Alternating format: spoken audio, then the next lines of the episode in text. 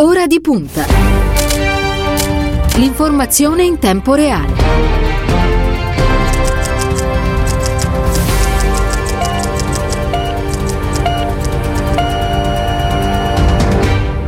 Giovedì 21 gennaio sono trascorsi 8 minuti dopo le 8. Una buona mattina e ben trovati all'ascolto da parte di Cristiano Bucchi.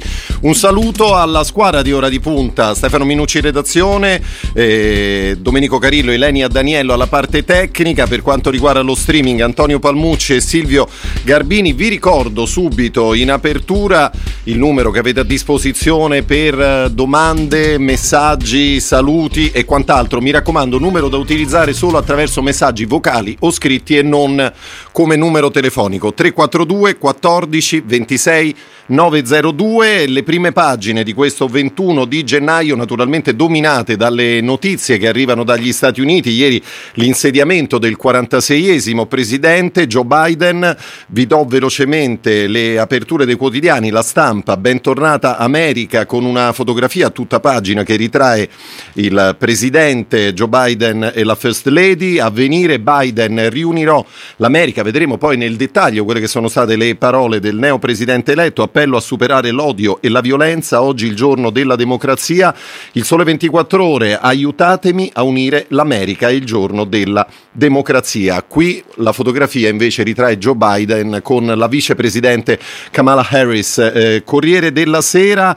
Uniamoci, comincia l'era di Biden ed Harris. Eh, poi la Repubblica, il riscatto dell'America, Joe Biden ha giurato il 46esimo presidente degli Stati Uniti, la democrazia è fragile ma ha vinto, queste le prime parole del neopresidente eletto, ricostruiamo la nazione, batteremo il terrorismo interno, Kamala vice un traguardo storico e poi infine il manifesto, un'altra storia, anche qui una fotografia di Joe Biden assieme a Kamala Harris, Joe Biden è il 46esimo presidente americano, Kamala Harris la prima vice donna, una svolta nella storia recente degli Stati Uniti dopo quattro anni di ciclone Trump. Nel suo discorso di insediamento appello all'unità contro il suprematismo e il terrorismo interno subito 17 ordini esecutivi per cominciare a smontare l'orribile eredità trampiana via il Muslim Ban, rientro negli accordi climatici, sostegno economico e lotta alla pandemia. Allora, queste le prime pagine di questo giovedì. Nel frattempo lo ringraziamo, ci ha raggiunto in collegamento il primo ospite di oggi, Antonio Funicello, giornalista, scrittore, grande conoscitore degli Stati Uniti. Buongiorno Funicello e benvenuto. Buongiorno. Buongiorno. E grazie per essere con noi. Allora, eh, ci aiuti a entrare un po' in quello che, che, ieri è stato intanto l'insediamento di Joe Biden e poi appunto questa, questa presidenza che si apre con grandissime aspettative. Intanto che cosa, che cosa ti è sembrato ieri della cerimonia? Perché ricordiamo, da una parte avevamo la città di Washington completamente blindata dopo l'assalto del 6 gennaio scorso, l'emergenza Covid, quindi chiaramente una cerimonia senza, senza pubblico. Che cosa ti è, ti è apparso? Ma mi è sembrato un discorso molto solido come c'è da aspettarsi da un politico di esperienza, da uno che da tanti, da cui decenni diciamo così, frequenta le istituzioni americane e che in passato ha sempre dato eh, come dire, nel suo lungo passato ha sempre dato conferma di questa sua solidità istituzionale, però mi è sembrato eh, da un lato un, discorso con obiettivi ideali molto elevati, perché se uno eh, dichiara che non è il giorno dell'America ma il giorno della democrazia, è chiaro che eh, sul piano ideale sta assumendo un impegno particolarmente importante e però mi è sembrato anche molto realista in alcuni obiettivi politici. Eh, cioè, credo che Biden, che è un uomo di grandissima esperienza, eh, sappia perfettamente che eh, eh la situazione in America è piuttosto complessa. L'idea di riunificare è un obiettivo di grandissimo eh, valore, ancora una volta ideale, ma essendo lui un realista, eh, non mi pare che poi abbia, poi, abbia ben, ben, chiaro che non può alzare troppo l'asticella. Perché in tre anni, quattro anni, io non credo che Biden farà un altro mandato, che si candiderà un altro mandato. Ebbene, eh, insomma, eh, alzarla troppo l'aspettativa, la speranza, poi rischia di produrre un contraccolpo che potrebbe nuocere eh, a lui e ai democratici. Eh, e quindi da un lato discorso di grande idealità, dall'altro però mi sembra che ancora una volta questa richiama all'unità ehm, sia eh, molto pragmatica e molto collegata agli obiettivi poi di policy, agli obiettivi di governance più immediati eh, che Biden ha a partire dalla gestione della pandemia. Certo, allora Funicello facciamo un piccolo passo indietro, torniamo alla giornata di ieri e sentiamo come Biden, il 46esimo presidente, ha aperto il suo primo intervento. Ascoltiamo. This is America's day. This is democracy's day. A day of history and hope, of renewal and resolve. Through a crucible for the ages, America has been tested anew and America has risen to the challenge. Ecco, un'amministrazione che si muoverà soprattutto, almeno eh, all'inizio, da una parte con, eh, diciamo, colpendo l'emergenza coronavirus e dall'altra invece con il grande importante lavoro che riguarda l'economia americana. È così? Funicello? Eh, sì, questo è sempre così, nel senso che eh, per, per, chiaramente la l'istanza, economica è un'istanza molto presente negli Stati Uniti perché negli Stati Uniti come eh, eh, in Europa, nei paesi europei, all'emergenza sanitaria si è subito associata una crisi economica particolarmente feroce. Ehm, e ehm, poi gli americani ci mettono poco, 6-9 eh, mesi a ricordarsi che prima della pandemia l'America stava vivendo con l'amministrazione Trump una, eh, una, una, stagione piuttosto felice sul piano economico, il PIL cresceva tantissimo e si abbassava anche la disoccupazione. Certo il gap tra chi aveva di più e chi aveva di meno si andava allargando, ma quello si è allargato anche negli anni di Obama purtroppo, quindi insomma eh, complessivamente questa è la questione. Certo il primo e immediato eh, banco di prova sarà la pandemia perché eh, è stato un pezzo importante della vittoria di Joe Biden.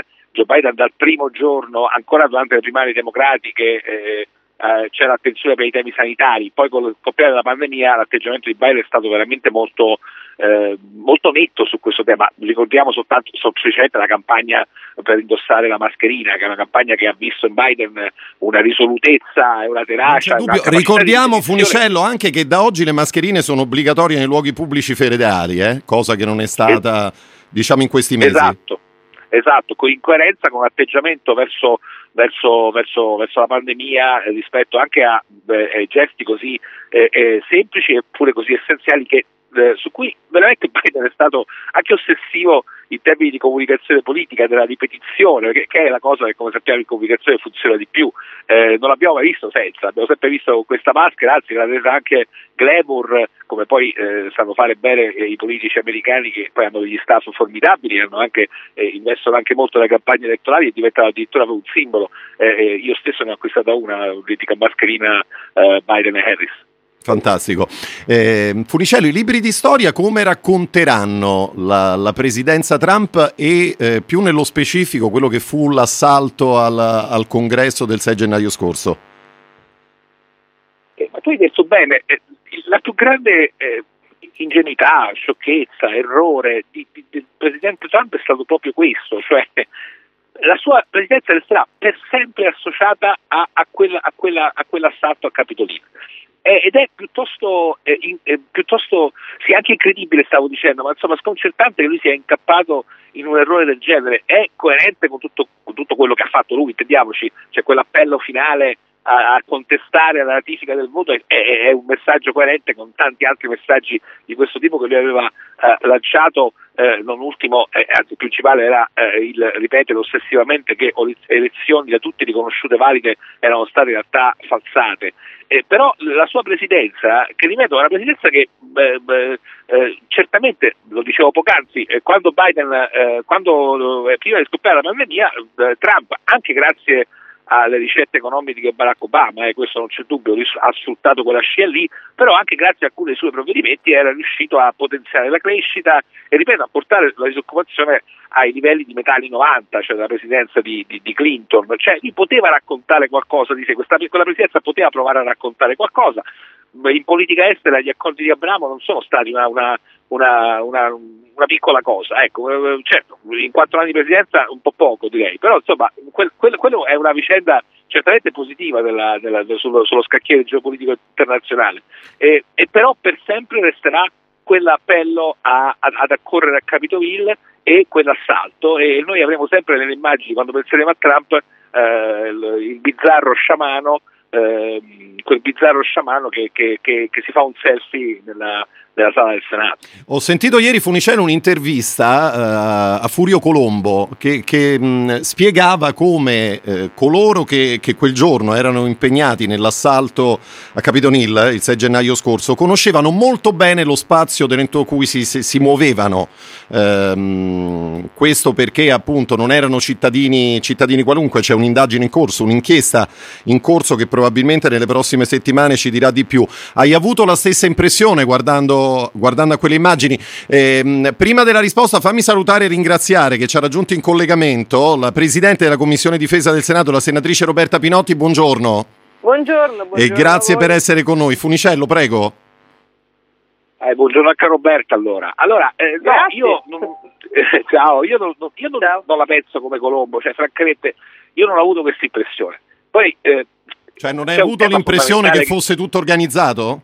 No, non l'ho avuta questa impressione, che, fosse, che loro sapessero dove andare, cosa fare, a me, a me ha trasmesso una, una sensazione di grande caos. Però se, eh, se, uno degli nostri ascoltatori va su Google e prova a cercare le, le mappe, le, le, piantine della Casa Bianca o di Capitol Hill eh, o quelle di Montecitorio di Palazzo Chigi, quelle di Montecitorio e Palazzo Chigi le trova. Su Google voi trovate le, le, piantine di quei posti perché gli americani hanno questa roba che per loro eh, eh c'è tanta retorica, intendiamoci, però quella lì è la casa del popolo. E voi su Google trovate le piantine, quindi se uno avesse voluto in qualche modo trovare del, degli strumenti per muoversi con più agilità eh, dentro quei palazzi, li può trovare facilmente googolando eh, per capirsi, quindi insomma io non ho avuto questa impressione e comunque capire come si muove a Capitolino o addirittura nella West Wing della Casa Bianca o nella, o nella non solo la West Wing, anche nella East Wing, basta googolare e si trovano, io spesso faccio, mi capita di fare a volte dei, dei corsi all'università in cui racconto eh, il tema della prossimità nei rapporti della gestione del potere Insomma, politico. non sono informazioni così riservate, non sono informazioni così riservate, ecco, si può, eh, si può accedere. Ma loro hanno un'idea della democrazia un po' diversa dalla nostra, eh, questo ricordiamocelo, se no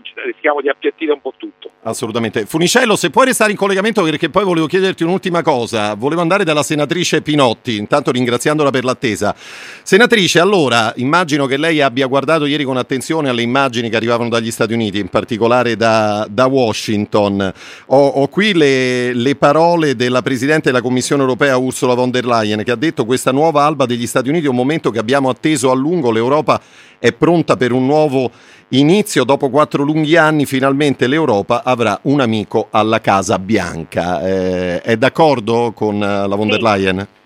Lo guardate con soddisfazione e anche con un respiro di sollievo perché mh, mm, pur nella nella giornata in cui non c'è, pot- non c'è, potuto essere il bagno di folla come tradizionalmente è all'insediamento dei presidenti americani per le condizioni della pandemia, però anche nella camminata tranquilla di Biden con la moglie di Kamala Harris eh, si trasmetteva anche nei gesti, nelle, nelle, nella, nella mimica, un, ritrovata volontà eh, di dialogo, di unità per il Paese, per gli Stati Uniti, ma di dialogo con, con, il mondo e con l'Europa in particolare. Anche nelle parole del discorso del Presidente questo è tornato e, e mi ritrovo nelle parole di Ursula von der Leyen perché abbiamo vissuto in questi anni e eh, nell'ultima parte del mio ministero Trump era Presidente degli, degli Stati Uniti, quindi ho anche vissuto direttamente mentre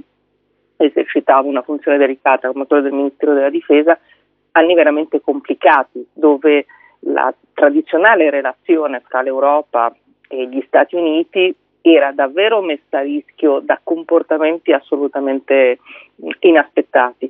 Eh, io mh, mi sono trovata più volte a dialogare con eh, mio col- il segretario alla difesa degli Stati Uniti, allora era Mattis, dove concordavamo linee che poi venivano smentite dal tweet della mattina dopo del presidente Trump. Trump.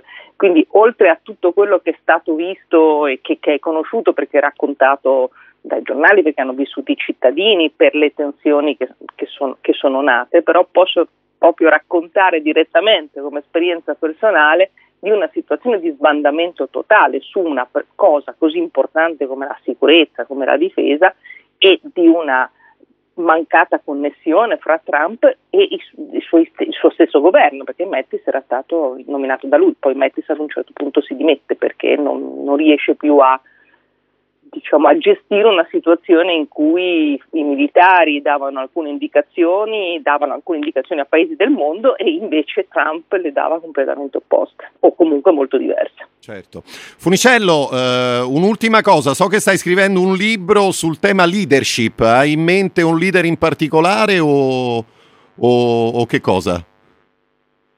Ma eh, ho in mente più che altro di cercare di capire per quale ragione eh, negli ultimi anni in Occidente facciamo così fatica a tirare fuori delle leadership durature e trasformative, perché eccezione fatta per quella di Angela Merkel, effettivamente la parte occidentale del mondo, eh, mentre quella orientale ha leadership, eh, quella non democratica, eh, ha leadership molto forti, rigorose, eh, che durano nel tempo e che incidono nella realtà, noi facciamo più fatica. Voi pensate che se è vero quello che dicevo prima, che eh, Biden farà un solo giro, per, gli americani avranno due presidenti che durano quattro, eletti che durano quattro anni. Ecco, questa circostanza non capitava dagli anni 80 dell'Ottocento, cioè nemmeno in America dove la presidenza è pensata per durare e dove il vantaggio che ha l'incumbent, quello che detiene la carica durante le elezioni presidenziali è molto rilevante e di fatti viene quasi sempre confermato, anche lì vacilla la leadership. E si tratta di capire perché facciamo questa fatica, quanto è connessa con la difficoltà più generale che ha la democrazia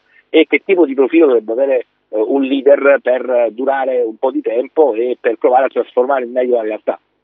Va bene, eh, lo leggeremo con attenzione, magari ne riparleremo nei, nei prossimi mesi. Funicello, grazie per essere stato con noi. Grazie a tutti voi. Buon una, buona, una, buona, mattina, a presto. Senatrice Pinotti, allora sì. mh, mm, io vorrei tornare a, a quella che, che, è stata la sua esperienza da Ministro della Difesa, eh, che, che raccontava qualche istante fa. Intanto chiedendole una cosa, il trumpismo quindi non finisce con Trump? Beh, non va sottovalutato quello che è stato il passaggio di Trump. Eh, il respiro di sollievo che dicevo prima possiamo avere oggi, però non può dimenticare quello che è avvenuto il 6 gennaio a Capitol Hill e non può dimenticare che anche ieri comunque in alcune città americane ci sono state manifestazioni in cui è stata bruciata la bandiera e non possiamo dimenticare tutti i voti che ha preso Trump al, alle elezioni, quindi elezioni partecipatissime, mai così tanti sono andati a votare, ma molti, molti hanno votato Trump. Quindi non, non sono indolori i passaggi di eh, sovranisti mh, mm, non lo, sono, non lo sarebbero da noi e non lo sono stati negli Stati Uniti. Quindi chi ha un potere così grande come il Presidente degli Stati Uniti, che va a scardinare nei propri comportamenti, nel proprio galateo istituzionale, quelli che sono ehm, i fondamenti delle istituzioni democratiche, eh, fa un danno che io non, non credo irreversibile e io so che Biden comincerà subito a cercare di ricucire queste ferite, ma fa un danno che necessita di molto lavoro per essere riparato, quindi non sarà semplice per il presidente Biden cominciare con una situazione pandemica molto grave negli Stati Uniti, con, ma anche con questo bisogno di ricucire rinsaldare uno spirito di unità nazionale che intorno alle istituzioni negli Stati Uniti abbiamo sempre visto. Cioè io ricordo che spesso dopo le elezioni in Italia, quando eh, mancava il bon ton istituzionale di riconoscere la vittoria dell'avversario, eh, dai commentatori a noi che facciamo politica ci ritrovavamo a dire ah, fossimo come negli Stati Uniti dove c'è comunque il riconoscimento dell'autorità e della volontà del popolo è tale che c'è immediatamente diciamo, il saluto cordiale ma anche il supporto del presidente uscente verso il presidente che subentra e questa volta eh, assolutamente no, cioè abbiamo assistito a scene che ecco, eh, paradossali e gravissime, no? un presidente che nega il risultato delle elezioni, un presidente, ma anche con l'ultimo eh, sfregio fatto di non inviare eh, l'aereo presidenziale alla, a Biden, diciamo, quindi con, e con il fatto poi di non presenziare alla cerimonia. Ora Biden ha detto benissimo, c'era Pence, Kamala Harris ha, ha accolto il vicepresidente Pence, però insomma sono eh, gesti che poi ricadono su quelli che sono i comportamenti di sostenitori e sostenitori accaniti, a volte anche fanatici, a volte anche violenti come abbiamo visto, che purtroppo ci vorrà del tempo per, per recuperare. E in ogni caso questa vittoria eh, di, di, di, non, non ci deve far dimenticare il pericolo che questo sovranismo è non solo negli Stati Uniti ma anche qui in Italia. Certo, vabbè, poi eh, me lo dirà nello specifico. Volevo chiederle invece una cosa eh, in particolare su eh, quella che è stata ribattezzata come la squadra rosa di, di, Joe Biden, dalla vicepresidente Kamala Harris a tutto lo staff della, della comunicazione, insomma le, le donne eh, protagoniste in questo senso. Lei ha capito queste scelte di Biden come, come sono state accolte dal, dall'opinione pubblica statunitense? Guardi, sono state accolte molto positivamente, sono state accolte positivamente in tutto il mondo. Cioè, eh, Biden, che in qualche modo era stato commentato anche come un presidente eh, molto apparato, o comunque uno da, da moltissimi anni eletto eh, o, o, con, o anziano, ha immediatamente inserito nella propria squadra, nei propri messaggi, nelle scelte che ha fatto, un tasso di innovazione e di coraggio che credo molti non si, non si sarebbero aspettati. Non solo la scelta di Kamala Harris, che è un'energia pura, cioè il, basta ascoltarla parlare, vedere come si muove, sentire i messaggi che dà per capire la forza di questa donna, che quindi non, non è soltanto il discorso del, della prima vice, della donna di colore, della, della, sua storia, della mamma indiana, è anche proprio la sua forza politica, la forza di un carisma che, che, che c'è ed è forte e si sente. Ma poi queste donne alla comunicazione, ma, eh, la Yellen a, al tesoro, ehm, capo dell'intelligence è una donna, cioè stiamo parlando di scelte che in Italia eh, purtroppo non abbiamo ancora visto. Quindi l'Italia da questo punto di vista è davvero molto... Che, che è la domanda, la, la, la domanda, che le avrei fatto dopo, cioè quanto siamo lontani noi dal raggiungimento tanto. di quell'obiettivo? Siamo ancora tanto lontani, perché eh, è ancora molto retorico l'appello che facciamo alla parità di genere, alla, valorizzazione delle donne. Basta guardare ancora oggi eh, le, del, le leve del potere in Italia sono nelle mani prevalentemente di uomini, ma che andiamo a vedere dagli amministratori delegati e in fondo anche dai, dai, dai, dai punti cruciali nel, del governo, nel potere politico, nei partiti politici, nei ruoli, cioè, quando, nelle riunioni dove si decidono le cose importanti, spesso purtroppo sono soltanto, so, ci sono seduti soltanto uomini. Allora io mi auguro veramente. Lo so che poi non, non basta mm, fare appelli, eh, bisogna lavorare fare battaglie, diciamo, anche da parte delle donne, perché poi niente si conquista, diciamo, soltanto chiedendolo, però un, un messaggio che viene dagli Stati Uniti è, è, veramente un messaggio potente, dato che spesso si, si, è detto e spesso è successo, gli Stati Uniti fanno strada, fanno storia, ecco, io mi auguro che questo si apra anche in Italia. Una sensibilità nuova c'è, nel nostro paese c'è una sensibilità nuova, c'è per esempio sui temi della clean economy, ma c'è anche sul tema della, della parità di genere. Anche in politica comincio a sentire una, una sensibilità nuova, in particolare nell'attenzione mh, ad esempio nelle scelte che si stanno facendo sul recovery plan e questo è positivo, però poi c'è anche l'importanza di avere donne nei posti dove si decide, dove si decide davvero. Eh sì, sarebbe, sarebbe, molto importante. Senatrice Pinotti, se le posso rubare ancora un istante, l'insediamento di Joe Biden è arrivato eh, il giorno dopo il voto di fiducia al, al, Senato, di cui noi abbiamo ampiamente parlato ieri eh, nei nostri approfondimenti. Io un'ultima cosa gliela vorrei chiedere per l'appunto eh, su questo, chiedendole se basta la fiducia al Senato per per andare avanti e per riuscire in qualche modo a governare, portare avanti anche le riforme che sono in cantiere? Facendo una premessa le rispondo subito, perché è una premessa che ritengo importante fare avendo letto molte dichiarazioni del centrodestra che eh, sono mh, sbagliate costituzionalmente e anche diciamo, smemorate rispetto a quello che è avvenuto in precedenza. Cioè, il governo Berlusconi, di cui faceva parte per esempio Giorgia Meloni, non aveva la, la maggioranza assoluta alla Camera, quindi andare a comunicare al nostro paese che il governo non è nel pieno delle sue funzioni o non è nella legittimità costituzionale è grave, molto grave, ed è sbagliato e non è vero. Detto ciò, da quello che è il, rispetto delle regole e la possibilità di agire, e questo è un elemento importante perché il governo eh, può decidere per esempio dopo, subito dopo lo scostamento di bilancio di fare il decreto ristori, che è quello che ridarà fiato a, a imprese e famiglie, visto metterà risorse visto che purtroppo la pandemia continua, ma non c'è dubbio che noi sappiamo perfettamente che è sempre bene che un governo sia forte, ma lo è in particolare in un momento come il Paese sta vivendo, perché eh, tutti noi sappiamo le condizioni drammatiche in cui versa l'economia, per esempio, e la situazione di difficoltà che stiamo, che stiamo vivendo. Quindi mh, mm, non, non basta, ma non basta politicamente e noi pensiamo che si debba certamente rafforzare. Non può essere un governo che deve eh, diciamo, andare col fiato sospeso tutte le volte che c'è qualche provvedimento importante o qualche provvedimento che necessita di, di maggioranze qualificate. E quindi io mh, mm, sono, pur sapendo che la strada è stretta, che la situazione è difficile, perché eh, eh, qualcuno chiedeva ma, non, ma come mai vi accontentate? Noi non ci accontentiamo. Però io dico a tutti coloro che ci ascoltano, ma qual è l'alternativa? Era buttare questo paese alle elezioni? Aprire una porta ai sovranisti in Italia?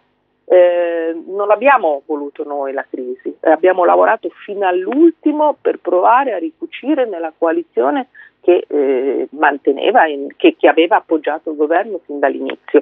Però a questo punto noi abbiamo la responsabilità di andare avanti e l'abbiamo anche lavorando in Parlamento con quelle forze che anche mh, hanno mh, storie diciamo, politiche diverse, moderate o, o anche diciamo, di centrodestra, ma che non si riconoscono in un sovranismo eh, che, che, per esempio eh, porta avanti la, la, contrapposizione all'Europa o all'euro. Cioè io vorrei ricordare che eh, adesso eh, la Lega sta moderando i toni, ma Borghi e Bagnai diciamo, parlavano dell'uscita dall'euro eh, anche quando si stava formando il governo giallo-verde. Quindi mi sembra di capire, di senatrice Pinotti, che tutto sommato lei è ottimista che questa maggioranza al Senato possa in qualche modo allargarsi anche intorno a un lavoro importante come quello del recovery?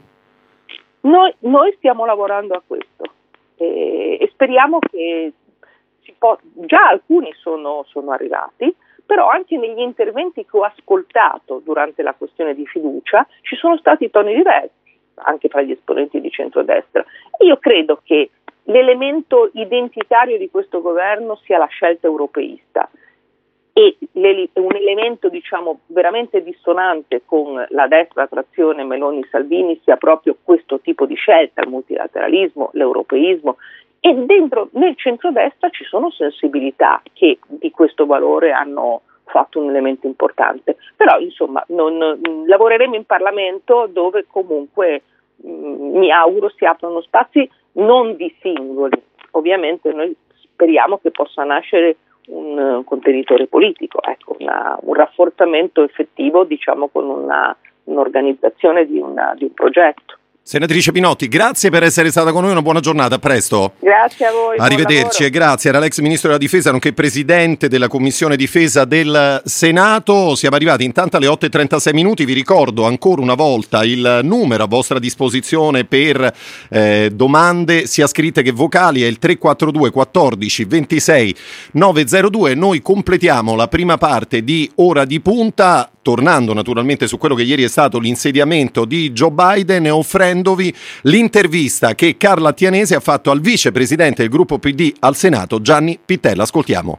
America is back è il messaggio chiaro e forte che sembra aver voluto dare Joe Biden fin dai primi atti da presidente ed è un messaggio rivolto anche all'Europa, chiaramente. Ecco, secondo lei come cambiano dopo Trump i rapporti transatlantici? Innanzitutto auguri, auguri alla radio Immagina, eh, un nuovo strumento di ascolto, di democrazia, di confronto. Complimenti davvero. Io penso This sound is processed by Stereotool. Go to stereotool.com for information.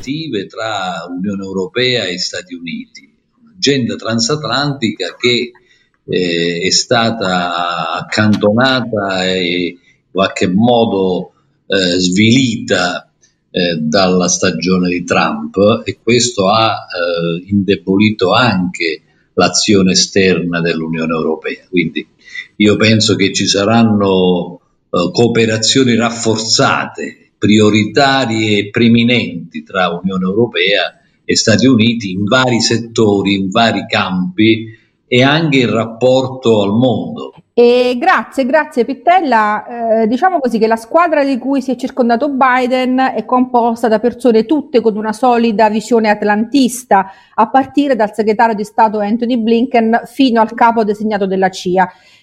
Ecco, però ci sono, eh, diciamolo, dei passi compiuti da Trump sui quali non sarà né semplice né immediato tornare indietro. Secondo lei, quali sono i settori nei quali potremo registrare i cambiamenti più rilevanti, Pittella? Ma quelli dove c'è stata una mm, eh, più pesante, grave eh, responsabilità e passi indietro eh, di Trump rispetto alla stagione di Obama. Penso per esempio alla, alla lotta ai cambiamenti climatici, che è una frontiera importantissima, che, visto, che ha visto un protagonismo speciale dell'Unione Europea, ma che ha visto invece ritrarsi proprio il, eh, l'attore americano nella stagione di Trump. Penso, per parlare di ciò che ci interessa di più nell'immediato, al contrasto alla pandemia. si è visto come l'Unione Europea ha agito in un certo modo nel contrasto alla pandemia e invece Trump ha agito in, una, in un modo assai diverso e assolutamente eh, controproducente e deleterio Penso al multilateralismo, cioè ad un'azione multilaterale che Unione Europea e Stati Uniti possono fare e devono fare nel mondo in direzione di Medio Oriente. La, la, la vicenda medio orientale è stata messa nel, nel dimenticatoio a causa, a causa, di Trump. La, visi, la vicenda Africa, che per me è una delle più grandi eh, priorità del nostro tempo, è stata affidata, è stata appaltata alla Cina. Il tema dei diritti umani è un tema che deve risorgere come tema essenziale grazie ad una sensibilità democratica che Stati Uniti, guidati da Biden e l'Unione Europea,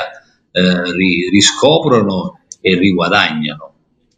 Sì, sì, guardi, Pittella ha fatto tutti esempi molto chiari e assolutamente mm, insomma, concreti. Eh, ricordiamo insomma, lei, Pittella, che lei ha avuto una lung- lunga esperienza eh, come parlamentare europeo e proprio in questi giorni c'è stato l'insediamento di Biden, ma anche altro fatto rilevante, l'elezione del successore di Angela Merkel alla CDU. Dunque l'alba di Biden, mentre in Europa si chiude un importante ciclo politico. Ecco, secondo lei cosa accadrà all'Europa senza Angela Merkel uh, cancelliera?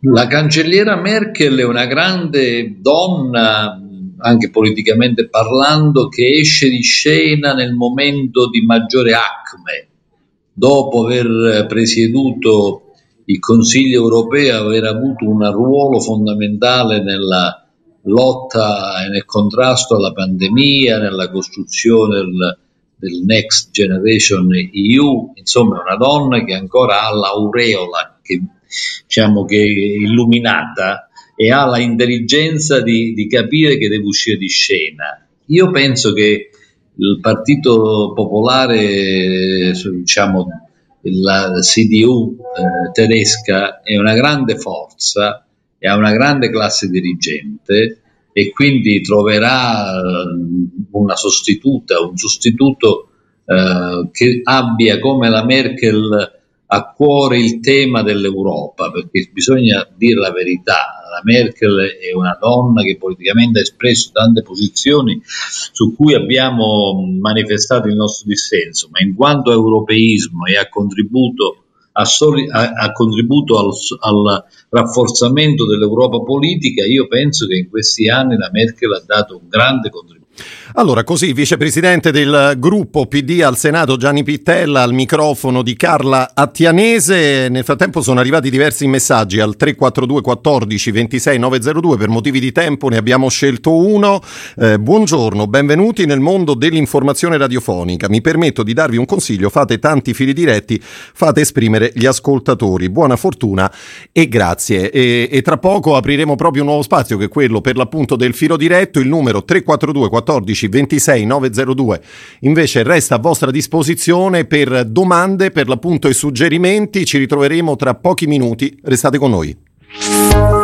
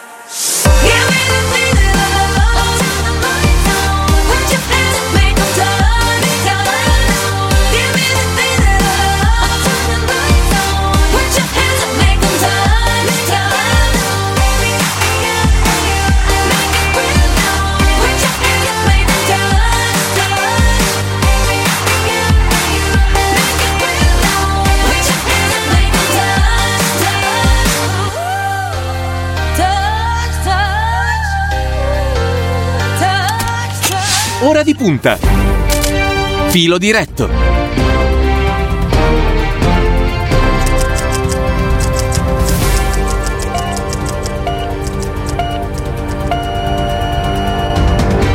Puntualissimi alle 8.45 minuti, ancora una buona mattina da parte di Cristiano Bucchi, apriamo per l'appunto il filo diretto 342 14 26 902, il numero che resta comunque a vostra disposizione, eh, che vi preghiamo naturalmente di utilizzare per le, vostre, per le vostre domande. Siamo ancora con la cronaca su quello che ieri è stato l'insediamento di Joe Biden, con eh, i numeri anche che restano naturalmente di quella che è stata la presidenza Trump eh, appena conclusa, numeri che riguardano prima di tutto naturalmente l'emergenza Covid con gli Stati Uniti che continuano a registrare un numero impressionante di vittime, siamo oltre eh, eh, 400.000 morti in questi, in questi, mesi. Allora, nel frattempo in collegamento ci ha raggiunto eh, l'onorevole Emanuele Fiano, che è il responsabile esteri del Partito Democratico. Buongiorno e benvenuto a Radio Immagina. Buongiorno. La sua prima volta a Radio Immagina, Fiano, giusto? Sì, è la prima volta e sono veramente contento e grato che ci sia questo nuovo strumento di comunicazione del Partito Democratico e quindi auguro a tutti noi buon lavoro e, e, credo che sarà uno strumento molto importante in questo, tempo così difficile. Ce l'auguriamo naturalmente. Fiano, allora il tema del discorso di Joe Biden eh, è stato molto chiaro ieri, no? unire l'America. Allora la prima domanda che le faccio è proprio questa, ce la farà il neopresidente americano, il 46esimo presidente, a riunire l'America che oggi appare veramente divisa in due, in due blocchi, in due mondi distinti? Beh, forse non è solo l'America che è divisa in due blocchi distinti, forse c'è uno scontro senza forse che attraversa l'Occidente, che attraversa le democrazie liberali, tra populismo e democrazia, tra, tra demagogia e riformismo, e, e tra sovranismo e voglia di cooperazione. E non è solo un fatto americano, ovviamente che questa divisione abbia colpito la più grande potenza del mondo e l'emblema della forza della eh, democrazia ha atterrito tutti noi. La, l'assalto al Senato di pochi giorni fa eh, dei più scatenati tifosi di Trump ha atterrito per il simbolismo che era insito in quell'immagine, e cioè l'idea, secondo me, ripresa molto giustamente da Biden nel discorso di ieri della fragilità delle democrazie. È un messaggio potente, non è un messaggio di debolezza, la consapevolezza della fragilità, è un messaggio di forza, ma dobbiamo essere coscienti che la divisione di cui mi domandavi all'inizio è la divisione tra chi vuole continuare a difendere la democrazia e chi pensa che invece il tempo delle democrazie liberali sia passato. Non dimentichiamoci che non solo Trump, ma nel, nel nostro continente Orban oppure ai confini dell'Europa Putin hanno da pochi mesi eh, professato la loro fede in una democrazia illiberale. E quindi sarà un lavoro molto difficile per Joe Biden. Non dimentichiamoci che oltre 70 milioni di americani hanno votato per Trump e quindi forse per una parte di questi, non certo per tutti i repubblicani, eh, quello di ieri non era un giorno di festa e la democrazia riconquista l'unità di cui parla Biden anche con l'efficacia delle proprie realizzazioni, l'efficacia in campo sociale, ai nostri giorni in campo sanitario, in campo economico e la cura della condizione materiale delle persone, anche la medicina per la salvaguardia della democrazia. Certo. Allora, benvenuto a Radio Immagina anche a Gianni Riotti, editorialista della stampa. Buongiorno. Buongiorno Cristiano, buongiorno agli ascoltatori. E grazie, e grazie, per essere con noi. Allora, come ricordava Emanuele Fiano, che è in collegamento, il difficile per il neopresidente eletto viene, viene adesso. Riotta, vorrei che tu ci aiutassi un pochino, eh, come dire, a, a, capire il momento eh, che, che, poi riguarda anche l'insediamento di, di Joe Biden. No? Allora, eh, io do qualche, qualche numero. C'è una maggioranza molto risicata al congresso, eh, c'è una Corte Suprema che è dominata dai conservatori, ci sono 27 governatori repubblicani pronti in qualche modo a dare battaglia, passami il termine. Ci sono, come ricordava Fiano, 74 milioni di persone che alle ultime elezioni hanno votato Trump. Um, com'è possibile lavorare se, eh, come dire, il, il profilo, il contorno attorno al quale si muove poi l'azione del neopresidente è questo?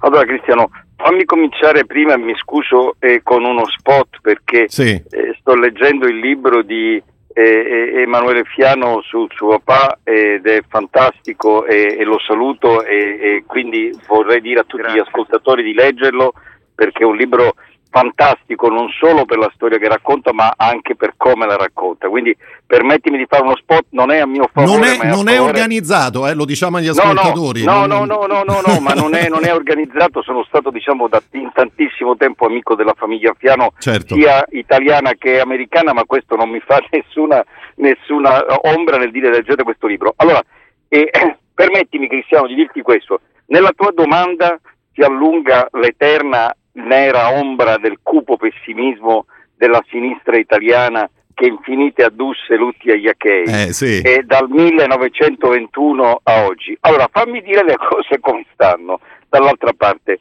la risicatissima maggioranza al Senato che tu dici, se mi avessi chiesto un mese fa, io ti avrei detto che non ci sarebbe stata, perché ero molto dubitoso che si riuscissero a vincere i due eh, senatori in Georgia, sì. il eh, eh, 5 gennaio, invece mio figlio diceva che, si, che è americano, che si sarebbero vinti, aveva ragione lui. Numero uno.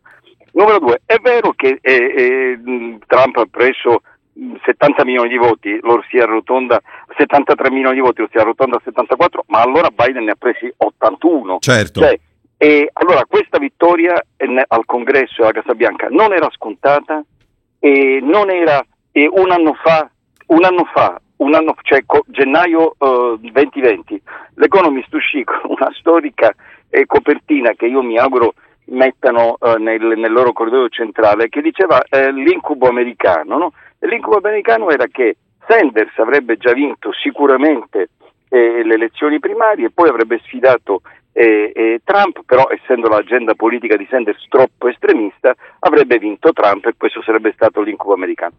Sanders non ha vinto le primarie, le ha vinte tra- eh, Biden, Biden ha battuto Trump. Quindi partiamo da questo, partiamo dal fatto che mh, davvero che la vita sia difficile, lo sa chiunque ha cercato di prendere una casa in affitto e trovare un posto di lavoro, va bene?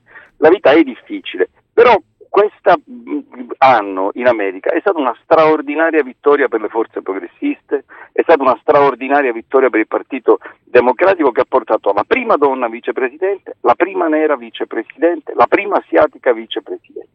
E si è unito nell'ala progressista e nell'ala moderata sotto l'egida eh, di Biden e ha portato un numero record di elettori. Ha portato il primo senatore nero eletto al sud dalla guerra civile e ha portato in Georgia un giovane ebreo trentenne, un giovane ebreo trentenne eletto in uno stato del sud.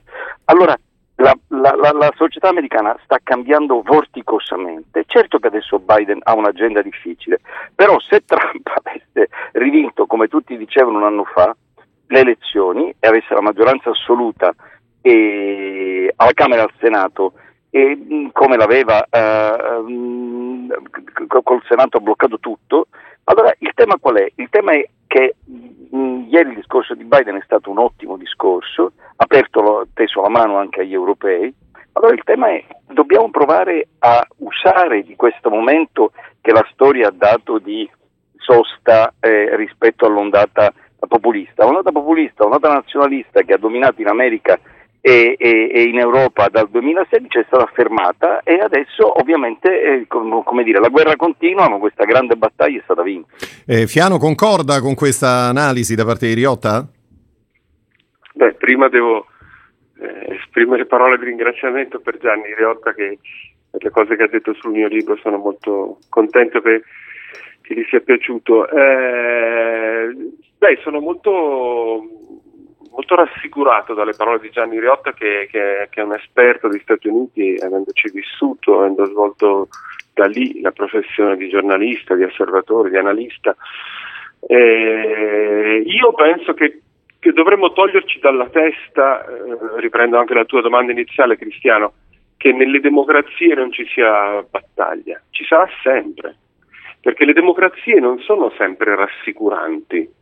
Non è che possono, le democrazie eh, ricercano valori e principi che non vanno bene a tutti, perché la natura dell'uomo è anche è ancora in parte tribale, eh, come mostravano quei, quegli elmi dei, eh, degli, di coloro che sono insorti e hanno attaccato il Senato degli Stati Uniti. Ho, ho riflettuto molto su perché ci fosse quell'elmo con le corna che guarda caso assomigliava ad altri elmi con le corna che in qualche prato del nord dell'Italia, come Gianni sa bene, abbiamo visto in altre manifestazioni. Quell'idea di un ritorno ancestrale a qualcosa che era predemocratico, che ricorda le civiltà eh, barbariche per quello che riguarda le, l'Europa e forse, eh, non lo so, comunque pre-Stati Uniti per quello che riguarda l'America, cioè l'idea che, debba, che qualcuno ha ancora in mente che si debba affermare la legge del più forte, che i popoli che attraversano crisi economiche e sociali, materiali, devono legarsi ad un unico condottiero che interpreta da solo tutta la, la volontà del popolo, pensa di interpretarla. Questa battaglia ci sarà sempre. La battaglia per la democrazia sarà eterna ed è dunque un grandissimo giorno quello di ieri. Ha ragione Giarniotta a ricordarci che solo fino a pochi mesi fa e forse purtroppo nella tragedia la pandemia ha influito eh, su questa vittoria di, di Joe Biden. e sul cambiamento di ragionamento o di, di, scelta di militanza di campo di alcuni americani, questo non lo so, ma eh, quella battaglia per la democrazia ci sarà sempre, c'è negli Stati Uniti, c'è in Europa per le cose che ho raccontato prima e per le cose che hanno detto in Europa in questi anni i demagoghi, i populisti di destra, i sovranisti, ma e noi adesso siamo contenti, ci rallegriamo siamo tifosi della svolta dell'Europa, ma non dimentichiamoci che in Europa hanno seduto governi o ci sono leader che hanno lottato contro quella svolta e non è, non è dissimile anche se ha delle radici diverse, delle tradizioni diverse. La battaglia che abbiamo attraversato in questi anni in Europa con, con quello che, che sta succedendo all'America. Dobbiamo dire che l'America ha avuto una reazione straordinaria. Faccio un parallelo che c'entra poco, però tutte le volte che voi dite che Cristiano Bucchi ha detto, che Gianni Riotta ha detto la maggioranza risicata al Senato, un voto di più al Senato. Eh, insomma, non è che io possa non pensare ai giorni nostri, alle difficoltà di avere maggioranze consolidate per un governo, sia da noi qui che anche in altre democrazie. È, è un tema che ci accompagnerà, che accompagna la nostra generazione, quella della fragilità, la parola che così tanto ha usato Biden in questi giorni. È una fragilità per la quale bisogna combattere, ma la democrazia ha le sue risorse, ma ci sarà sempre questa fragilità e questa battaglia. Certo, vorrei ricordare una, una, cosa ai nostri ascoltatori, tanto per tornare sul libro di Emanuele Fiano, che il 27 gennaio, in occasione proprio del giorno della memoria, parleremo del libro alla immagina, in particolare nel pomeriggio nella nostra rubrica Good Night and Good Luck. Insomma, ci tenevo per, eh, per dare un'informazione in più. Riotta, um, tu sei stato, sei stato di recente negli Stati Uniti eh, e hai raccontato un paese che tu conosci, conosci molto bene. Mm, c'è un'immagine che ti è rimasta particolarmente impressa del, del tuo guarda, ultimo viaggio? Guarda Cristiano, c'è stato, io sono stato in pratica tutto il 2020 eh, negli Stati Uniti perché prima ero rimasto bloccato quando lui si è andata in eh, lockdown, poi anche Princeton, l'università americana dove insegno, è andata in lockdown sì. e quindi mi sono trovato, pensavo, bloccato a New York. In realtà è cominciato prima la campagna elettorale delle primarie, poi il movimento Black Lives Matter che ci ha tirato fuori. Quindi è stato un anno, come dicevo ai miei figli, eh, eh, in cui tutte le volte la mattina mi svegliavo, aprivo il telefonino e trovavo una notizia che avevo sempre considerato impossibile che accadesse, no? il sacco del Campidoglio, le statue abbattute, i movimenti per i diritti civili. Allora, eh, c'è solo una cosa, Cristiano, dalla quale io eh, vorrei mettere in guardia i tuoi ascoltatori ed è qualche, insomma, un errore che anch'io nel corso degli anni ho commesso tante volte, quindi lo dico eh, con estrema umiltà e senza alcuna eh, eh arroganza, ed è l'errore di provare a leggere nella vicenda politica americana questioni italiane no? e di buttare eh, ansie, paure, speranze eh, italiane nella vicenda politica americana e viceversa. Non funziona mai. Ti dico, eh, ti dico in che senso. Leggo per esempio con grande eh, eh, frequenza nel, nel, nei commenti italiani Trump fa un suo partito, no? Trump fa un suo partito.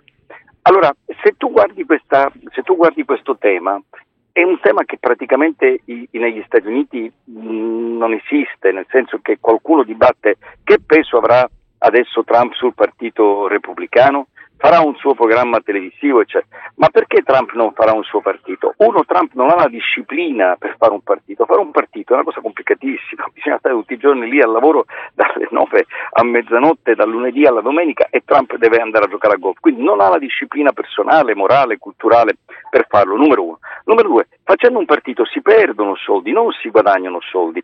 E Trump è sempre stato abituato che tutto quello che ha fatto lo ha fatto per guadagnare soldi, quindi non lo potrà fare. Tre, e per fare un partito serve, negli Stati Uniti servono tantissimi soldi. I finanziatori hanno già tagliato tutti i soldi a Trump, tutti i soldi, ma li hanno tagliati al business di Trump. Perché? Perché vedi, io qui leggo sempre Cristiano straparlare di eh, politicamente corretto, questo, quello, eccetera. Ma perché le grandi aziende americane fanno campagne sui diritti, fanno campagne sull'ecologia, eh, fanno campagne che in Italia vengono considerate di sinistra, perché sanno che questo è il, l'umore dominante nel mondo eh, dei, dei, clienti, di quelli a cui vogliono vendere i loro, i loro, prodotti. Quindi Trump non farà un suo partito E Trump dovrà difendersi nei prossimi settimane, mesi dal secondo impeachment, poi dalle processi che gli stanno facendo per le sue attività da business. Poi mi dirai se è stato sue... giusto procedere con l'impeachment, eh?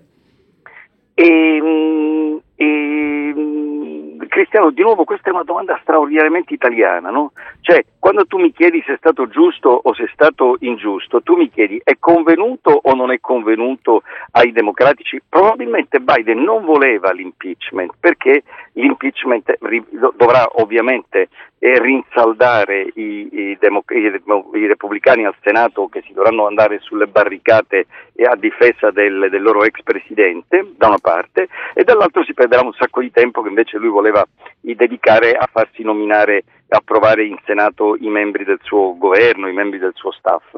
E però qual è l'obiezione che ti fa la Pelosi, qual è l'obiezione che ti fa, ma che ti fanno anche per esempio Liz Cheney, che è una deputata eh, repubblicana, la figlia del durissimo Falco eh, Dick Cheney, che è stato vicepresidente di eh, George Bush, no, figlio, vi ricordate anche il film che c'è stato durissimo, un uomo di destra, perché la figlia di eh, Cheney ha votato a favore dell'impeachment? Perché il Partito Repubblicano ha capito che o esce dall'ombra di eh, Trump, oppure è morto. Il senatore repubblicano Ben Sasse ha scritto un bellissimo, bellissimo saggio sulla rivista The Atlantic in cui dice se noi continuiamo a seguire gli estremisti, QAnon, i Proud Boys, le milizie, andiamo da nessuna parte.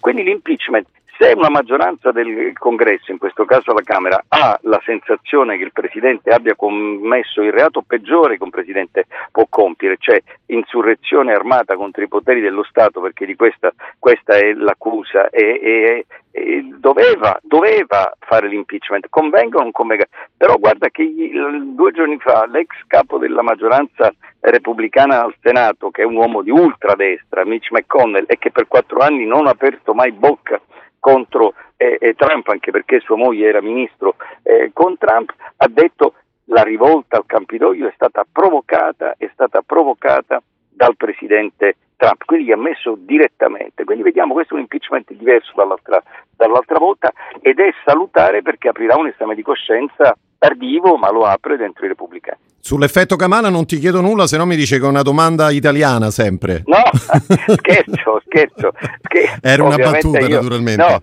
io scherzo. E, mh, non è vero che non avrà potere, mh, qualcuno ha già scritto non avrà potere, avrà molto potere, uno perché eh, Biden per vecchissima consuetudine, ieri giustamente, poco fa giustamente eh, Emanuele Fiano ricordava che cosa è la politica. Allora, e Biden è un politico collegiale, Biden è un politico abituato alla collegialità, è stato collegiale con eh, eh, Barack Obama al congresso, a, a, a trovare il compromesso in, in, politica e con grande attenzione ascolterà eh, la Camera e poi con un presidente che ha 78 anni è ovvio che eh, lei avrà molte... Mm, Biden si concentrerà sulle cose importanti, disfare l'eredità politica del trumpismo e combattere la pandemia e riportare l'America nel mondo e, e battersi per uscire dalla crisi economica in cui i ceti popolari stanno. E queste quattro sfide, capisci già, ognuna di queste è ciclopica, quindi alla Camera rimane un'enorme, un'enorme agenda e sicuramente sarà mh, molto importante il suo contributo. Che noi seguiremo naturalmente. Riotta, grazie per essere stato con noi, una buona grazie mattina e buon lavoro. Arrivederci. Buon lavoro grazie. Voi, Arrivederci. Fiano, allora abbiamo sentito di, di, un politico Biden collegiale, come diceva per l'appunto l'editorialista della stampa. Ehm, vedevo quello che ieri ha detto il vice ministro russo eh, sull'insediamento di Joe Biden. Ha detto che la Russia non si aspetta niente di buono dal futuro presidente degli Stati Uniti e crede che la sua politica estera sarà guidata dalla russofobia. In termini politici, eh, con il governo Biden, secondo lei che cosa potrà succedere in questo senso?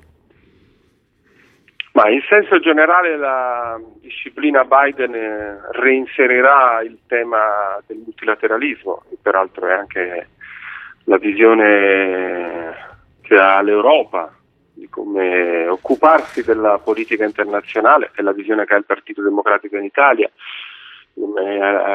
all'apice dei nostri principi di politica estera, quindi una visione non di una grande potenza che vuole fare da solo. Ricordiamoci che i primi atti a pochi minuti dall'insediamento di Joe Biden sono state la firma di un numero molto alto di decreti, tra cui il reinserimento degli Stati Uniti nel, negli accordi sul clima. Ricordo, ricordo, velocemente, Fiano, allora, epidemia coronavirus con le mascherine obbligatorie nei luoghi pubblici federali, eh, temi immigrazione, il clima, come lei ricordava, gli Stati Uniti tornano agli accordi di Parigi, il blocco degli sfratti, gli aiuti agli studenti bisognosi, insomma, tanti interventi importanti. Quindi ehm, ovviamente anche nel, nel, rapporto con le altre grandi potenze non è che sia finito diciamo, il confronto tra gli Stati Uniti e le altre grandi potenze, però sotto un'ottica certamente diversa eh, da quelle di Trump. Non dimentichiamoci che Joe Biden è un esperto della politica internazionale vista dal punto di osservazione sia del Senato degli Stati Uniti, dove lui ha presieduto la Commissione Esteri per lungo tempo, sia dal punto di osservazione della vicepresidenza che ha avuto della presidenza Obama. È un conoscitore del mondo internazionale. Mm, io credo che la, la reazione russa sia un mettere eh, le mani avanti per far sapere agli Stati Uniti che la Russia dire, non si fa intimorire dal nuovo corso, ma io credo comunque che noi vedremo dei cambiamenti. C'è non solo il rapporto con la Russia, c'è il rapporto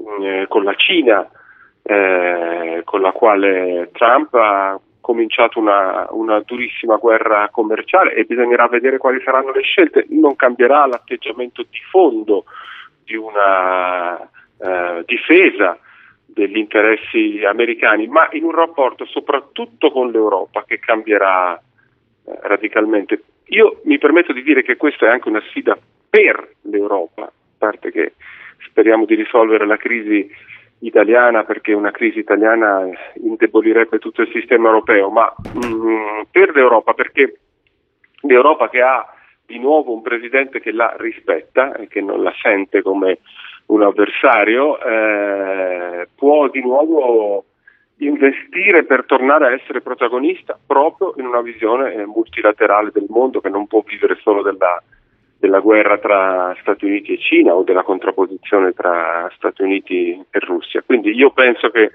l'azione delle prime parole russe siano un mettere le mani avanti verso una nuova condizione che che non sanno bene dove porti e penso invece che alla gestione del mondo l'impronta di, di Joe Biden e della nuova presidenza degli Stati Uniti farà bene, sapendo che ci sono problemi complicatissimi, il rapporto con l'Iran, la pace in Medio Oriente e gli altri che abbiamo citato. Fiano, grazie per essere stato con noi, una buona mattina. Grazie a voi, buon lavoro. Arrivederci, arrivederci e grazie. Ben trovata alla capogruppo del PD in Commissione Esteri, Lia Quartapelle, buongiorno. Buongiorno a voi. E benvenuta a Radio Immagina. Volevo sentire soltanto che cosa stava dicendo uh, l'inviata di Rai News 24. Si trova, se non vedo male, davanti Palazzo Chigi. Possiamo sentire? La relazione annuale sulla giustizia del ministro Bonafede. Italia viva con Renzi ancora oggi avverte. Noi Va bene, insomma, la cronaca, nelle... la cronaca, da Palazzo Chigi. Poi torneremo a parlarne nel corso del, della giornata, naturalmente. Allora, onorevole Quartapelle, vogliamo parlare un attimo di donne, visto che le donne ieri sono state grandissime protagoniste durante l'insediamento di Trump. C'era naturalmente la vicepresidente Kamala Harris, c'era soprattutto questa giovanissima poetessa Amanda Corman, 22 anni, che ha incantato i pochi che erano presenti ieri a Washington. Guardando a questa cerimonia e a questa ragazza in particolare, che impressione hai avuto? Ma ho avuto un'impressione del fatto che gli Stati Uniti, come sempre, sono eh, molto più avanti di noi. A me ha colpito eh, molto il, eh, l'insieme, no? Eh, Lady Gaga che canta l'inno, eh, la poetessa di 22 anni che ha usato delle parole splendide, di una grande profondità, di una grande accuratezza per descrivere quello di cui poi ha parlato il Presidente nel suo discorso inaugurale, cioè questo paese diviso, questo paese che deve ritrovarsi, questo paese che deve riunirsi eh, l'ho trovato ancora una volta una testimonianza della grandezza di quello che sono gli Stati Uniti d'America, un paese che sa mettere insieme tutte queste cose. Le chiedo, Quartapelle, ehm, mi rifaccio a quello che oggi scrive sulle pagine della stampa Linda Laura Sabatini, che eh, ieri è stata con noi in diretta. Mm, mi piace Kamala Harris perché credo che potrà fortemente contribuire alla battaglia per l'uguaglianza di genere in tutto il mondo. È d'accordo? Sì, assolutamente. È un esempio straordinario. E, insomma, la strada per le donne è, è, ancora lunga, la strada per la rappresentanza delle donne è ancora lunga. Eh, però sicuramente ieri con il suo giuramento si è fatto un grande passo avanti. Poi sta a ciascuna di noi, a ciascuno di noi, insomma, di partecipare a questa rivoluzione che è molto è lenta, è più lenta di quello che desidereremmo, ma è abbastanza inevitabile. Dal presidente uscente Trump lei che cosa si aspetta? Niente di più di quello che sta già facendo, cioè questo comportamento così da bambino offeso e che però insomma gioca con delle cose molto più grandi di lui. Eh, quindi purtroppo non, non, non, si possono avere delle buone aspettative. Io però ho delle aspettative eh, invece molto forti e positive rispetto al sistema intorno a Trump. Cioè non, non parlo della sua famiglia parlo del partito repubblicano parlo del sistema istituzionale che lo ha sostenuto durante la sua presidenza. Mi sembra invece che diciamo, ci sia una forte reazione eh, del sistema eh, statunitense eh, che testimonia il fatto che la democrazia è un processo e tutti dobbiamo partecipare per rafforzarla e tenerla in vita e continuare a riaffermarne valori e pratiche. Ma più in particolare nel dibattito in corso in Casa Repubblicana che cosa si aspetta? Insomma, perché mi sembra che c'è da seguire con molta attenzione no? anche questo, aspetto. Ma mi sembra che eh, i gesti sconsiderati del Presidente Trump stiano in realtà accelerando una transizione del Partito Repubblicano che a questo punto non può che lasciarlo da solo. Hanno iniziato a votare nell'impeachment, hanno iniziato insomma, a, a cambiare opinione, a fare quella transizione che prima avviene meglio è. Prima ci si allontana da Trump meglio è per il Partito Repubblicano, ma anche per la democrazia americana e anche per l'alternanza e anche per l'alternanza. Senta, riconquistare la fiducia dei cittadini nelle istituzioni e nella democrazia, praticamente, guardando gli Stati Uniti naturalmente, eh, chiusa l'era Trump, che cosa significherà materialmente? Non è una cosa che si può fare tutto d'un botto, è una cosa che si fa giorno per giorno con le pratiche, con eh, eh l'attenzione eh, quotidiana alle esigenze dei cittadini con la capacità di correggersi e di ascoltare e di rispondere. È una, è una pratica, non è una, una ricetta magica che si può avere da un giorno con l'altro. C'è chi teme addirittura, l'avrà letto sui giornali, una guerra civile negli Stati Uniti. Lei è della stessa opinione? Ma io sono rimasta colpita molto favorevolmente, come dicevo, eh, dal fatto che eh, è vero, c'è stato un attacco armato uh, ai luoghi della democrazia, è vero, Trump ha avuto tantissimi sostenitori alle elezioni, d'altronde sarebbe difficile che non fosse così in un sistema dove ci sono solo due candidati, insomma, il secondo candidato, anche se perde, prende sempre tantissimi voti, non è detto che chi lo vota condivida tutto di lui o condivida tutto di quello che pensano le frange più estreme. Però mi ha colpito molto di come poi alla fine il sistema abbia reagito. La notte delle elezioni, dai media agli ufficiali eletti che dovevano proclamare le elezioni nei vari stati, si sono comportati tutti con una grande correttezza. Certo, ci sono state qualche migliaia di persone che poi armati hanno assaltato il Campidoglio, ma ci sono stati insomma anche tantissimi soldati che hanno risposto a questo attacco, eh, ci sono stati repubblicani che si sono opposti a questo attacco, ci sono le famiglie di queste persone che il giorno dopo hanno detto io non riconosco mio padre, mio figlio, mia moglie. Ecco, c'è tutto questo, gli Stati Uniti sono un grande paese, c'è dentro tutto questo ma io penso insomma, che i gesti estremi poi eh, aiutano a chiarire il campo e il campo è chiaro, no? cioè, tra chi non vuole la democrazia, chi non la riconosce e chi invece alla fine starà con il sistema, magari non con Biden, ma starà con un sistema democratico e pacifico di transizione dei poteri. Ce l'auguriamo tutto. Onorevole Quartapelle, senta, allora parliamo un attimo di social, visto che sì. ha, ha, aperto, ha scatenato un grande dibattito questo intervento che, che c'è stato sugli account del, dell'ex presidente Trump, c'è chi ha parlato addirittura di, di censura. Lei di, di quale opinione è? Cioè è stato giusto bloccare bloccare gli account dell'ex presidente Trump oppure no? Io penso che ciascuno di noi che usa i social sa bene quali sono le regole, il Presidente Trump le ha violate.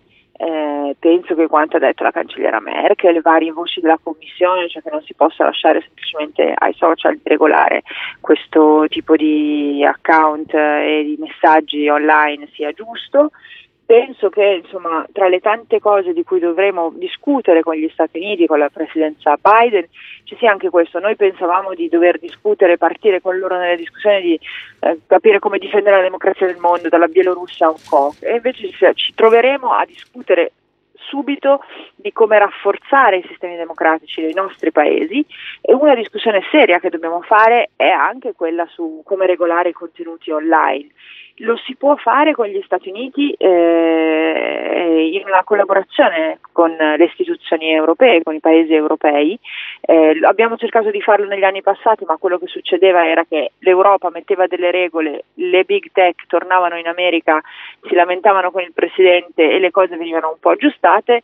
Ora credo che ci sia da fare un discorso molto franco sia dal punto di vista della regolamentazione dei contenuti sia dal punto di vista della tassazione, trovando nell'amministrazione Biden una, una sponda più che attenta e più che disponibile. È quello che si aspetta, insomma.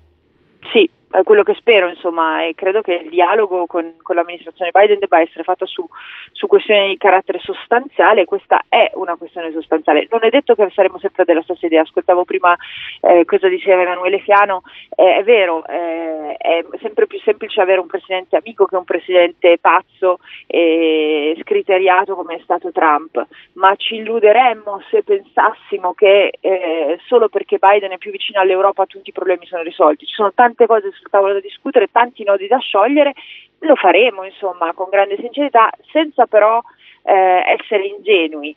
Eh, ci sono alcune questioni che sono sul tavolo da tempo, penso alle spese militari, penso appunto alla questione della regolamentazione delle grandi compagnie che regolano l'economia online, penso eh, alle questioni della transizione energetica, che non sono tutte rose e fiori nel rapporto tra Europa e Stati Uniti, sarà più facile discutere con un presidente amico, ma i nodi restano e noi europei dobbiamo insomma, cercare di avere un atteggiamento adulto nei confronti degli Stati Uniti, non pensare che adesso è arrivata la mamma, non c'è più il papà cattivo, è arrivata la mamma e allora andrà tutto bene. Non funziona così, ci è richiesto uno scatto di maturità.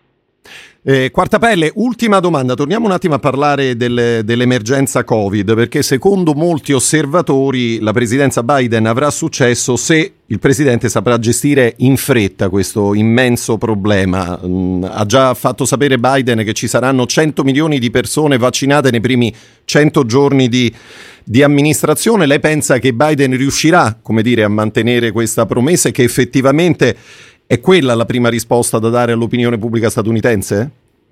Tra i 17 ordini esecutivi che lui ha firmato ieri per marcare il fatto che le cose sono cambiate, c'è anche un ordine esecutivo sull'obbligo di indossare le mascherine almeno nelle proprietà federali, quindi è già un, un primo segnale, poi certamente sappiamo quanto non bastano isolare i luoghi dove si indossano le mascherine, la, la, il contrasto alla pandemia è una cosa molto più complessa.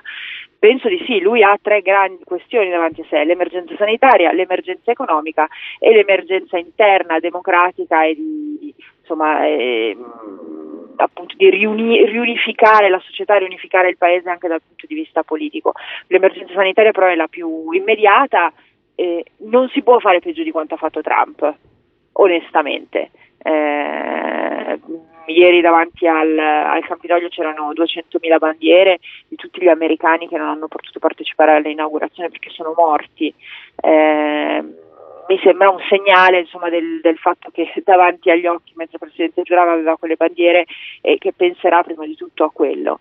Eh, io insomma anche qui eh, mi auguro, sono molto fiduciosa del, nel fatto che insomma, gli Stati Uniti sono un paese straordinario, ha risolto tantissimi problemi, sono un paese organizzato, sta vaccinando a un ritmo molto rapido, eh, la Pfizer è una casa farmaceutica americana, insomma ci sono tanti elementi che ci dicono che speriamo gli Stati Uniti riescano a uscire presto da, da questo incubo e se cominciano a uscire loro danno anche un segnale per tutti noi. Certo, staremo a vedere. Lia Quartapelle, grazie per essere stata con noi, una buona mattina, a presto.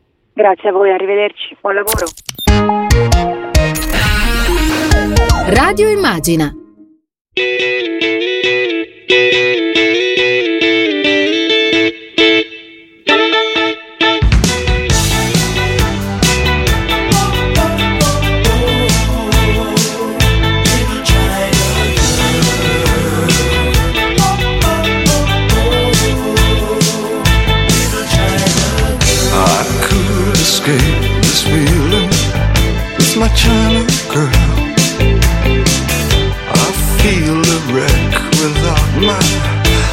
China girl. I hear her heart beating loud as thunder. So the stars crashing. I'm a mess without my little China girl. Wake up in the morning with my little China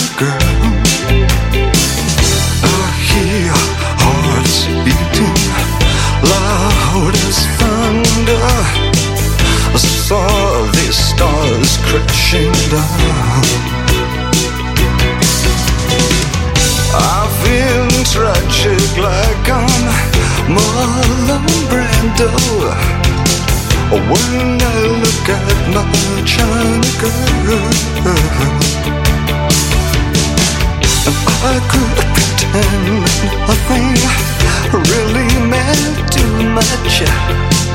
When I look at my China girl.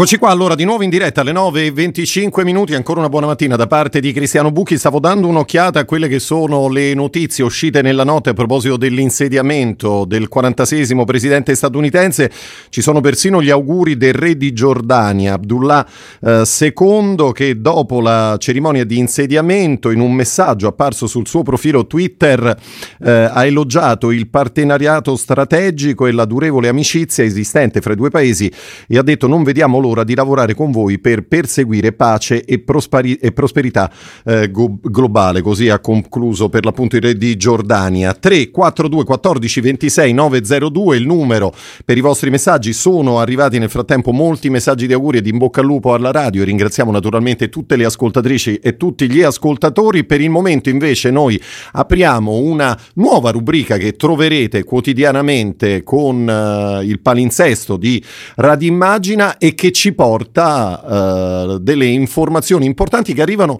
questa volta dalla Camera dei Deputati. Ascoltiamo. Radio Immagina. Accade alla Camera. Trasmissione a cura del gruppo parlamentare del PD della Camera dei Deputati. Un saluto agli ascoltatori di Radio Immagina, siamo con eh, Andrea Romano, deputato del Partito Democratico in Commissione Esteri. Il Partito Democratico ha portato in Parlamento il caso di Alexei Navalny, eh, forse il più importante degli oppositori al presidente Putin in questo momento lo ricordiamo, ha subito un tentativo di assassinio attraverso un avvelenamento, è stato curato in Germania e è stato arrestato immediatamente al suo ritorno eh, in Russia.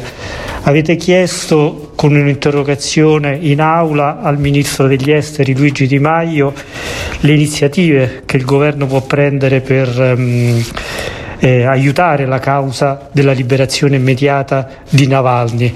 Ecco, ci può spiegare come vede questa situazione e, e quali sono le iniziative che il governo può adottare in questo momento? Beh, il caso di Alexei Navalny è particolarmente significativo perché il dissidente, di questo si tratta, è diventato il simbolo più eh, visibile sia in Russia che all'estero eh, del problema che ha il regime di Putin con i diritti umani. Ricordiamo che Navalny non è tanto il capo di un movimento politico, di un partito politico, è, nasce appunto come blogger, come un diciamo, libero pensatore, se così si può dire, che si attiva eh, innanzitutto sulla rete aggregando opinione pubblica intorno eh, a scandali che coinvolgono l'amministrazione Putin, lo ha fatto nel corso degli anni con molta coerenza e aggregando intorno a sé l'attenzione appunto dei media internazionali, dell'opinione pubblica occidentale, ma anche di, di molti cittadini russi e è stato colpito per questo diciamo, dalla repressione russa. Eh, abbiamo appunto ricordato il tentativo di avvelenamento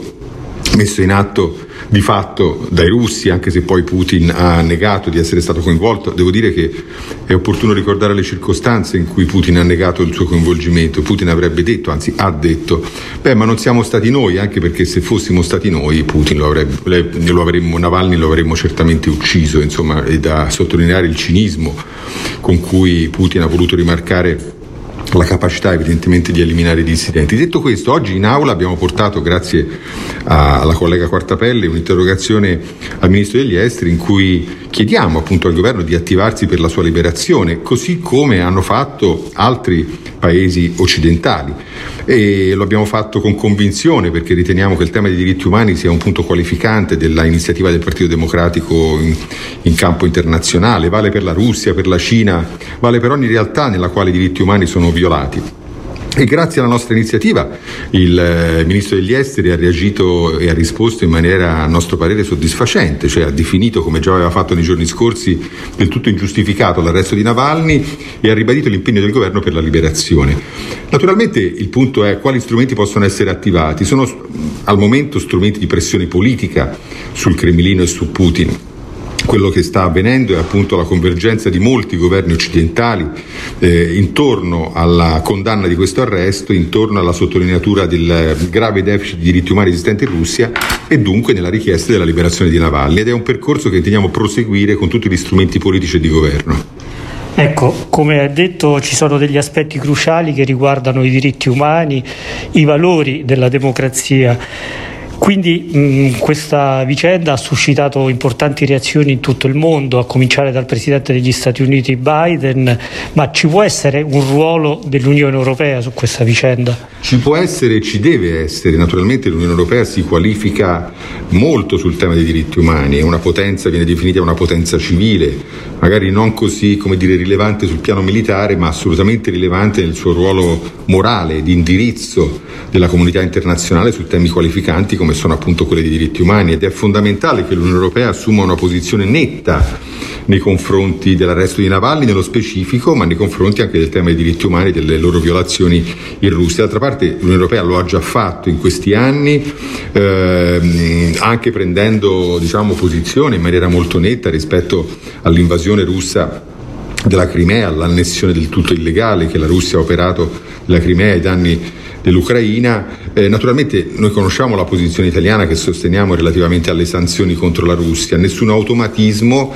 ma diciamo, un utilizzo delle sanzioni economiche come leva per spingere la Russia ad essere più dire, rispettosa degli standard internazionali, sia per quanto riguarda il rispetto dei confini, sia per quanto riguarda la fine del conflitto in, in, parti dell'Ucraina, sia per quanto riguarda appunto il rispetto dei diritti umani, incluso il caso ultimo di Navalny. Quindi la nostra azione continuerà a livello europeo, grazie e potrà sostenersi adesso anche grazie al sostegno ritrovato degli Stati Uniti. Abbiamo da oggi, possiamo dire, con Biden una sponda fondamentale dove gli Stati Uniti tornano ad essere una potenza che lavora per i diritti umani, ripeto, dovunque questi diritti umani vengano violati, sia la Russia sia la Cina, dovunque questi diritti vengano violati, possiamo contare come Unione Europea sul sostegno attivo e fattivo di, di Washington e quindi di una potenza che torna ad essere multilaterale e torna ad essere schierata sul tema dei diritti umani.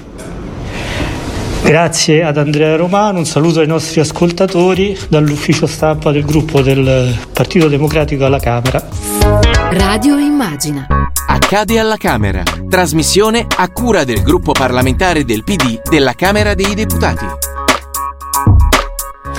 E con Accade alla Camera noi di fatto siamo giunti al termine dell'appuntamento con Ora di Punta che torna, ve lo ricordo, domani mattina puntuale dopo il giornale radio delle 8. A me non resta che ringraziare tutta la squadra, Stefano Minucci in redazione, Domenico Carillo, Elenia Daniello alla parte tecnica, Silvio Garbini e Antonio Palmucci per quanto riguarda lo streaming. Ricordarvi quello che è il numero che comunque resta a disposizione 24 ore su 24 per le vostre segnalazioni o domande, il 342 14 26 902. Vi ricordo anche l'appuntamento alle 18 con Tiziana Grande e la sua Piazza Grande. Anche oggi eh, tante notizie, tanti, tanti ospiti, quindi non perdete l'appuntamento. Noi invece ci ritroviamo domani mattina puntuali alle 8 da parte di Cristiano Bucchi. Una buona giornata e a presto.